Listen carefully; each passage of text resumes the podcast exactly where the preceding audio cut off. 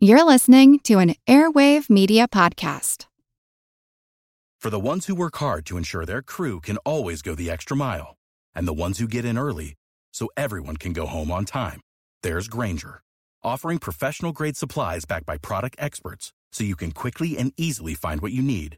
Plus, you can count on access to a committed team ready to go the extra mile for you. Call, click Grainger.com, or just stop by.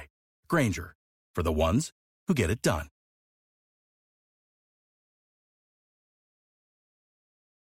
For hundreds of years, the blossoming of cherry trees in Japan has attracted crowds of admirers to view the flowers, contemplate their beauty, and sometimes to sing.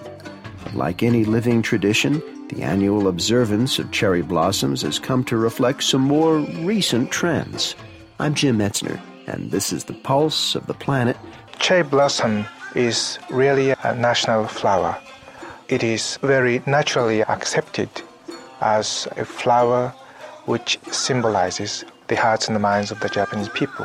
Kazuo Kodama is the counselor for public affairs at the Japanese embassy in Washington, D.C. In Japan, the timing of this flowering cherry season heralds the beginning of a new year.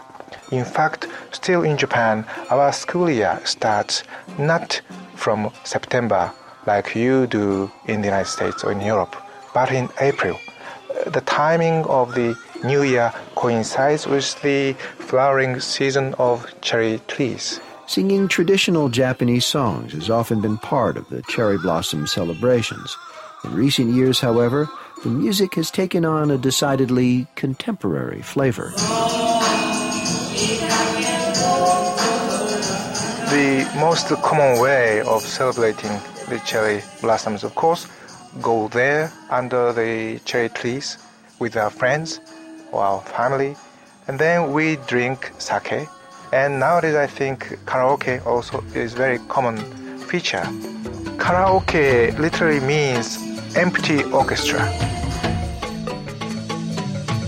This archival program is part of our 30th anniversary celebration. If you want to hear more, check out our podcast. I'm Jim Metzner, and this is The Pulse of the Planet.